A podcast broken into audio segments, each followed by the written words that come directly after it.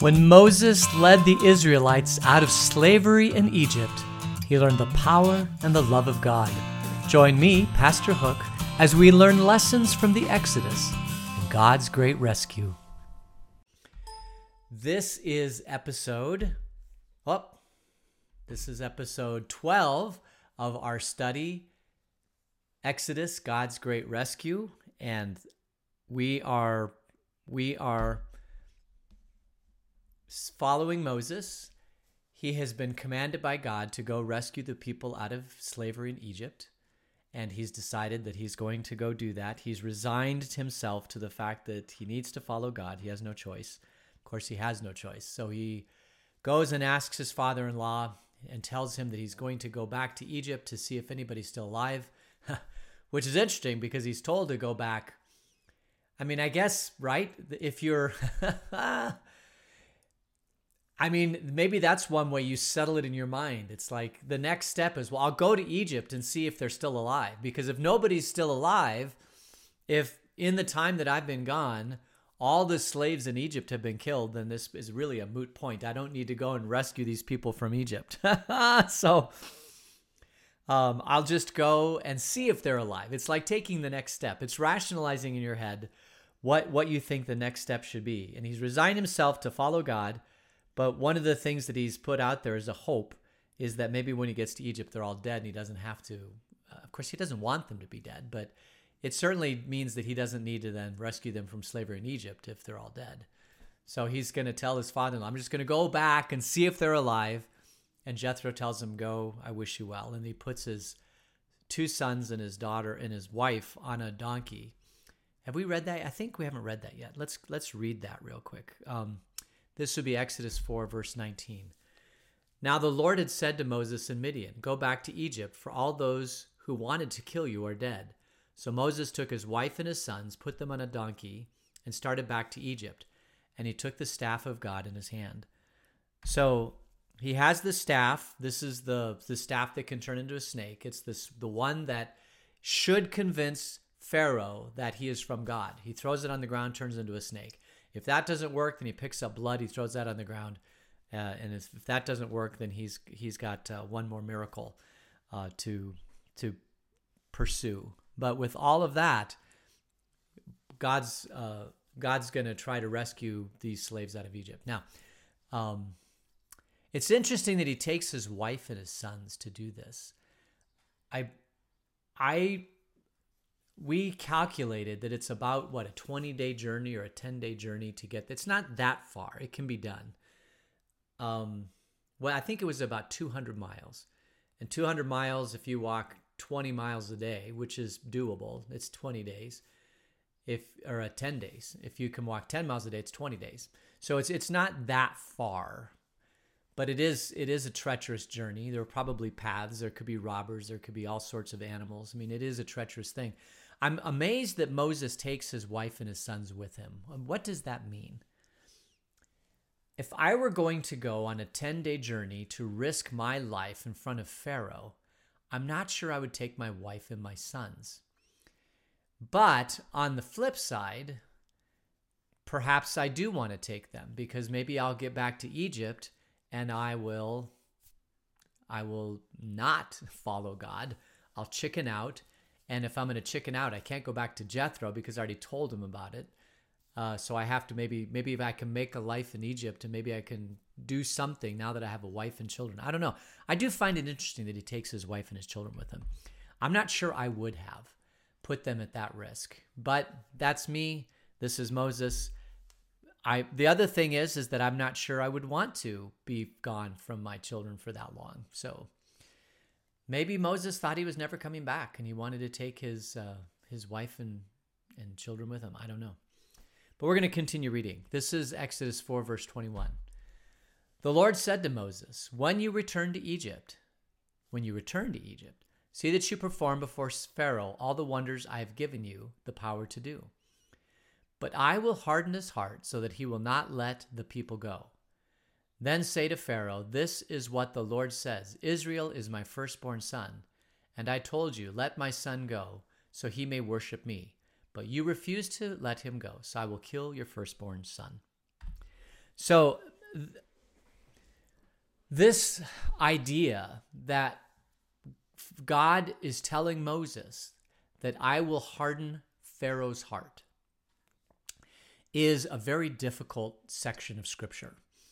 And it's it's um it's used as a proof text uh, for people that uh, particularly there's a uh, when John Calvin a hundred years after Luther, there was a guy named John Calvin. He started Calvinism. The Presbyterians today are all Calvinists.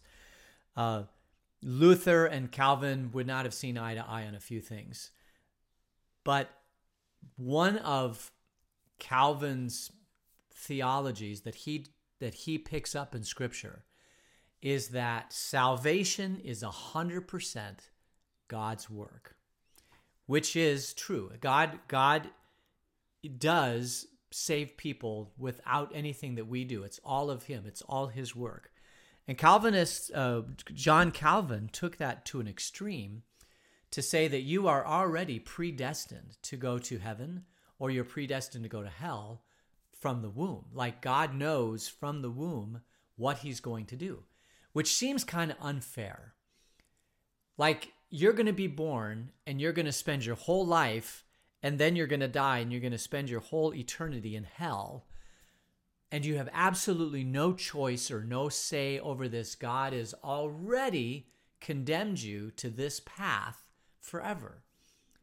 And at some point, that that um, idea that God does this was softened by another guy named Ar- Ar- Arminianism. Uh, Arminius, I think is his name. Jacob Arminius, I think is his name.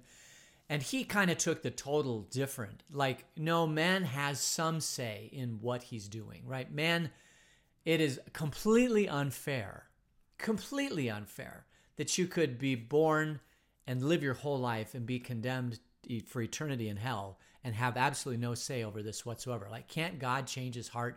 Can't he see that this person is trying or whatever, uh, you know, that there's something there?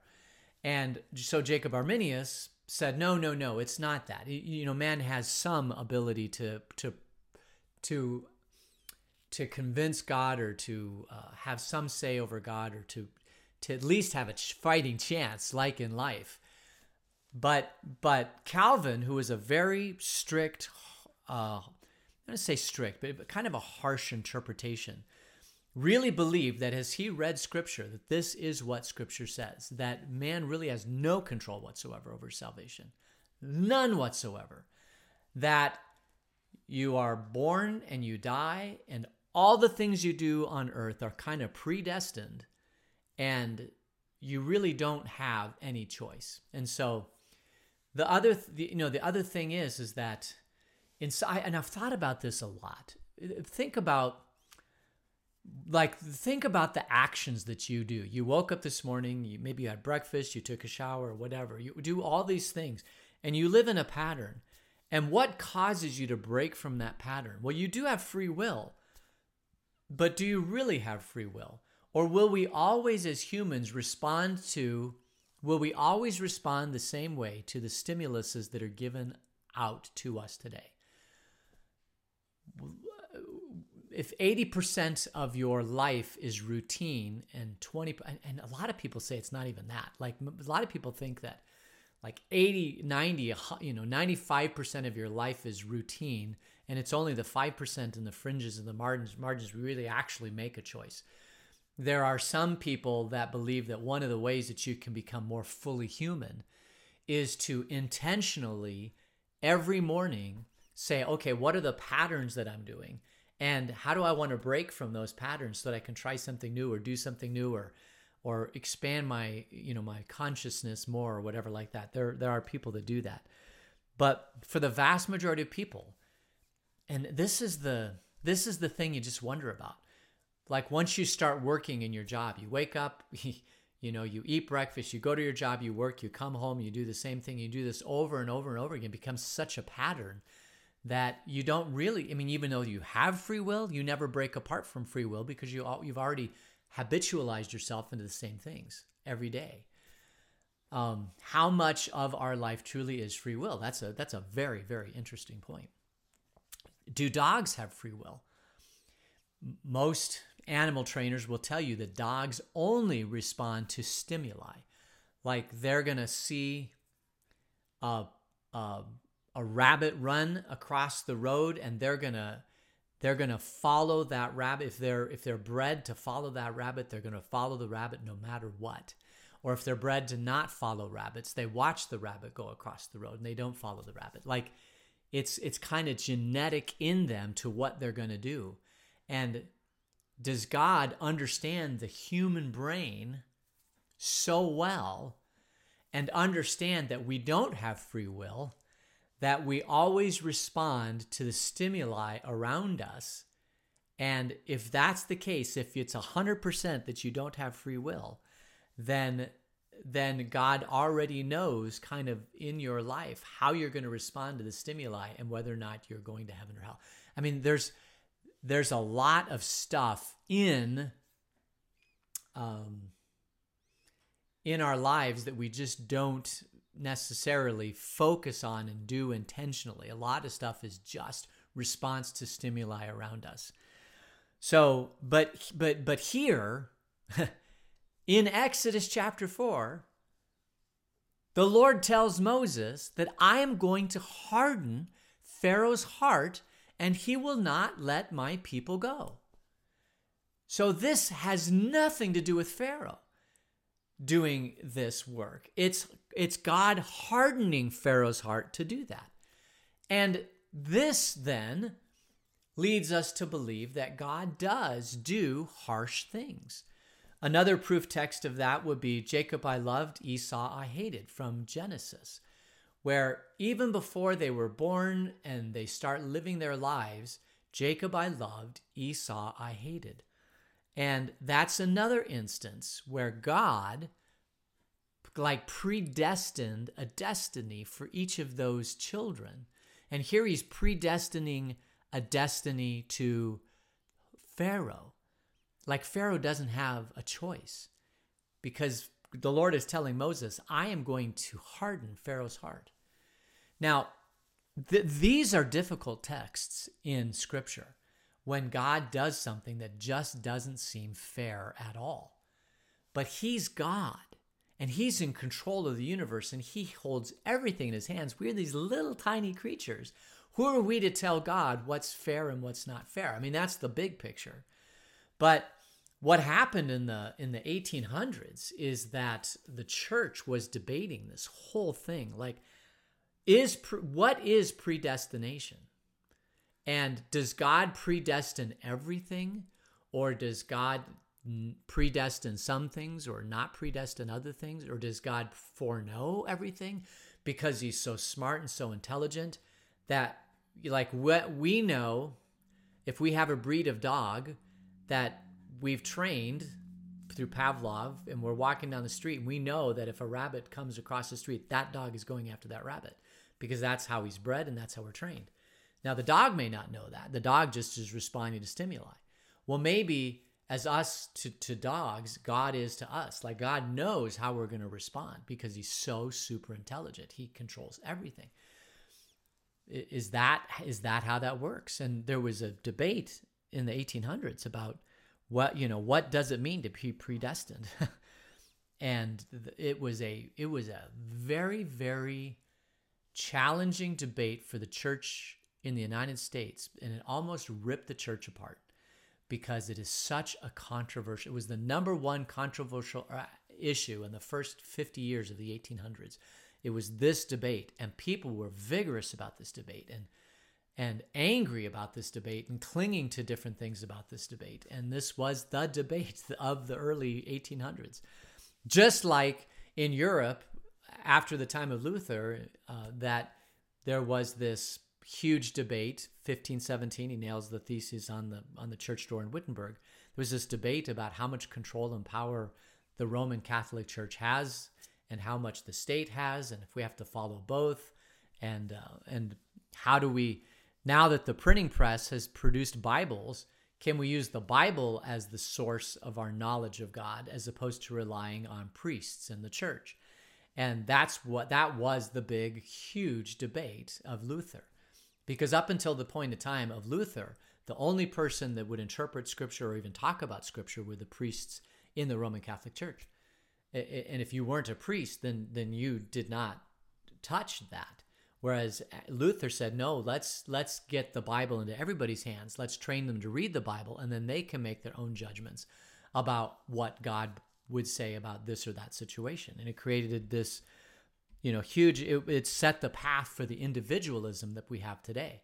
Before that, it was all collectivism. You you didn't see yourself as an individual. You saw yourself part of a society or part of a collective, and um, which is not bad. It certainly has, you know, lots of people in the world have throughout history have seen themselves as part of collective and not as individuals. But now we know that we're individuals, and so we have an individual type of relationship with the world and with God and all that. But that is only a brief period of time too. Before before 1517, before the Enlightenment, uh, we did not see ourselves as individuals. We saw ourselves as part of the collective, and the collective was important the most important thing that you could do as being a part of a collective is to support the collective. And if you went against the collective, they would cast you out and you would no longer be part of the collective and then you would die because you would, were not connected to anything. And if you were not connected to anything, you died.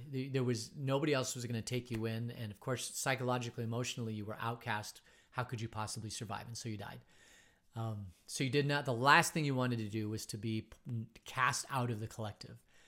And so, anyway, but now we're individuals. We can live. We can survive being cast out of the collective. We can survive just fine. I mean, we may not have the happiest life and the most wonderful life, but because we are social creatures, but at least we can survive. Anyway, that so this is this is just to say that God does things sometimes that just don't make sense. When God says, I will harden Pharaoh's heart, so he won't let my people go, what he's also saying is that I am killing Pharaoh's firstborn son, and I'm killing all the other sons. I'm going to bring down the wrath of my plagues upon Egypt, including the killing of the firstborn sons. And all of this is going to happen because Pharaoh does not let my people go. But I'm going to harden Pharaoh's heart so that he does not let my people go. And that, if my friends, if you do not think that that is uh, um, unfair. If, if you if you believe that that's that it's fair for God to do do that, then then you're healthy. But the vast majority of people would say that's unfair. Why would God do something like that? I can't believe that God would be such a beast to condemn Pharaoh and the, all the firstborns of Egypt to this life but but this is what God says that He does. He hardens Pharaoh's He hardens Pharaoh's heart. The uh, and these things like this this happens in Scripture periodically where we look at God and we say, uh, you know, that doesn't seem fair. Like why why is God allowing cancer um, in this particular person, or why is God you know allowing this hardship? Why did God let that you know this catastrophe happen? All these different things and we as humans try to make God look good by saying, well, maybe he has, you know, maybe if if uh, you know, the cancer is going to spread and that person is going to die, but five years later they were going to be horribly killed, you know, by a person, you know, knife stabbing or something like that. And it was going to be a lot more painful or something. I mean, we try to rationalize why God would allow something to happen. And we always try to put, you know, a good spin on God. Like, well, God's not all that bad. But there are periods, there are places in Scripture where you just sit there and you look at it. And if you if you do the truth, if you look at it truthfully, you say this is not fair and it does not make God look good. And this is one of those points. This is not fair and it does not make look God look good. So how do we as Christians rationalize that? Well, you can you can say, well, maybe, you know, there's a greater purpose in all this and all that sort of thing. And there is a greater purpose. God does have a purpose that we don't know. But a lot of times we look at these things and we just say, I don't know. I don't know why God would do this. I don't know why God would bring about a catastrophe. I don't know why God would bring cancer in a small kid. All these different things, I don't know. I just don't know. But what we cling to is that God is good, that God knows what He's doing, that He has a plan, and that when we're in the kingdom of God, that He wraps His arms around us and carries us through a very difficult world uh, until we meet him face to face and we live with him in eternity, where things like this don't happen anymore. This, things like this are all a result of original sin. When Adam and Eve ate from the tree of the knowledge of good and evil, then they unleashed upon the world this whole idea of knowledge of good and evil and disobeying God and having choice. And because of that, then God periodically does things like this. He he does what he's going to do because he's going to do it. And he allows things to happen because he's going to do it. Um, so I think, uh, yeah, th- this is a, it is, Luther would say that what we have a tendency to do is we'll put a mask on God. You know, God is, when we see when we see things like this, where God actually is hardening Pharaoh's heart, and it doesn't make God look good, instead of just looking at God and all of his godness and, and the difficult things that God does, and just looking at that, instead, we'll take a mask, you know, like a theater mask or something like that, and we'll put it on God, and we'll try to make God look good. And we are always trying to we're always trying to give excuses for god. Well god did this god did that and all that.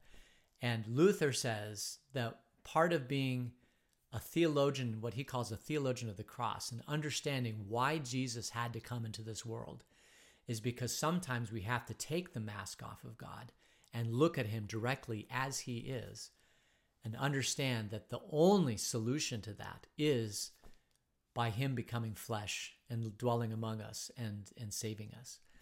That is, um, Luther would say, he, the other thing he would say is that a theologian of the cross calls good good and evil evil, whereas a theologian of glory, which is somebody who tries to put a mask on God, calls evil good and good evil. And Jesus did say, I came, I am the truth, the way, and the life. I'm the way, the truth, and the life. Jesus is the truth. And part of part of our calling as humans in this world and as Christians is to always follow the truth. Wherever it leads us, even if it leads us to make God look like sometimes like a monster, we have to do that. We have to be followers of the truth. It's the only way we can live in this life is to seek the truth and to love the truth. To love the truth is to love Jesus. Because God did harden Pharaoh's heart. There's no question about it. He hardened Pharaoh's heart. All right, that was probably longer on that than I thought I was going to go, but um, I think we'll end it there. Uh, would you join me in prayer? Uh, gracious God, sometimes you do things that we don't understand. Uh, but for that, we cling to you and know that you are good and that you have a plan for us that is good because of Jesus. In his name we pray. Amen.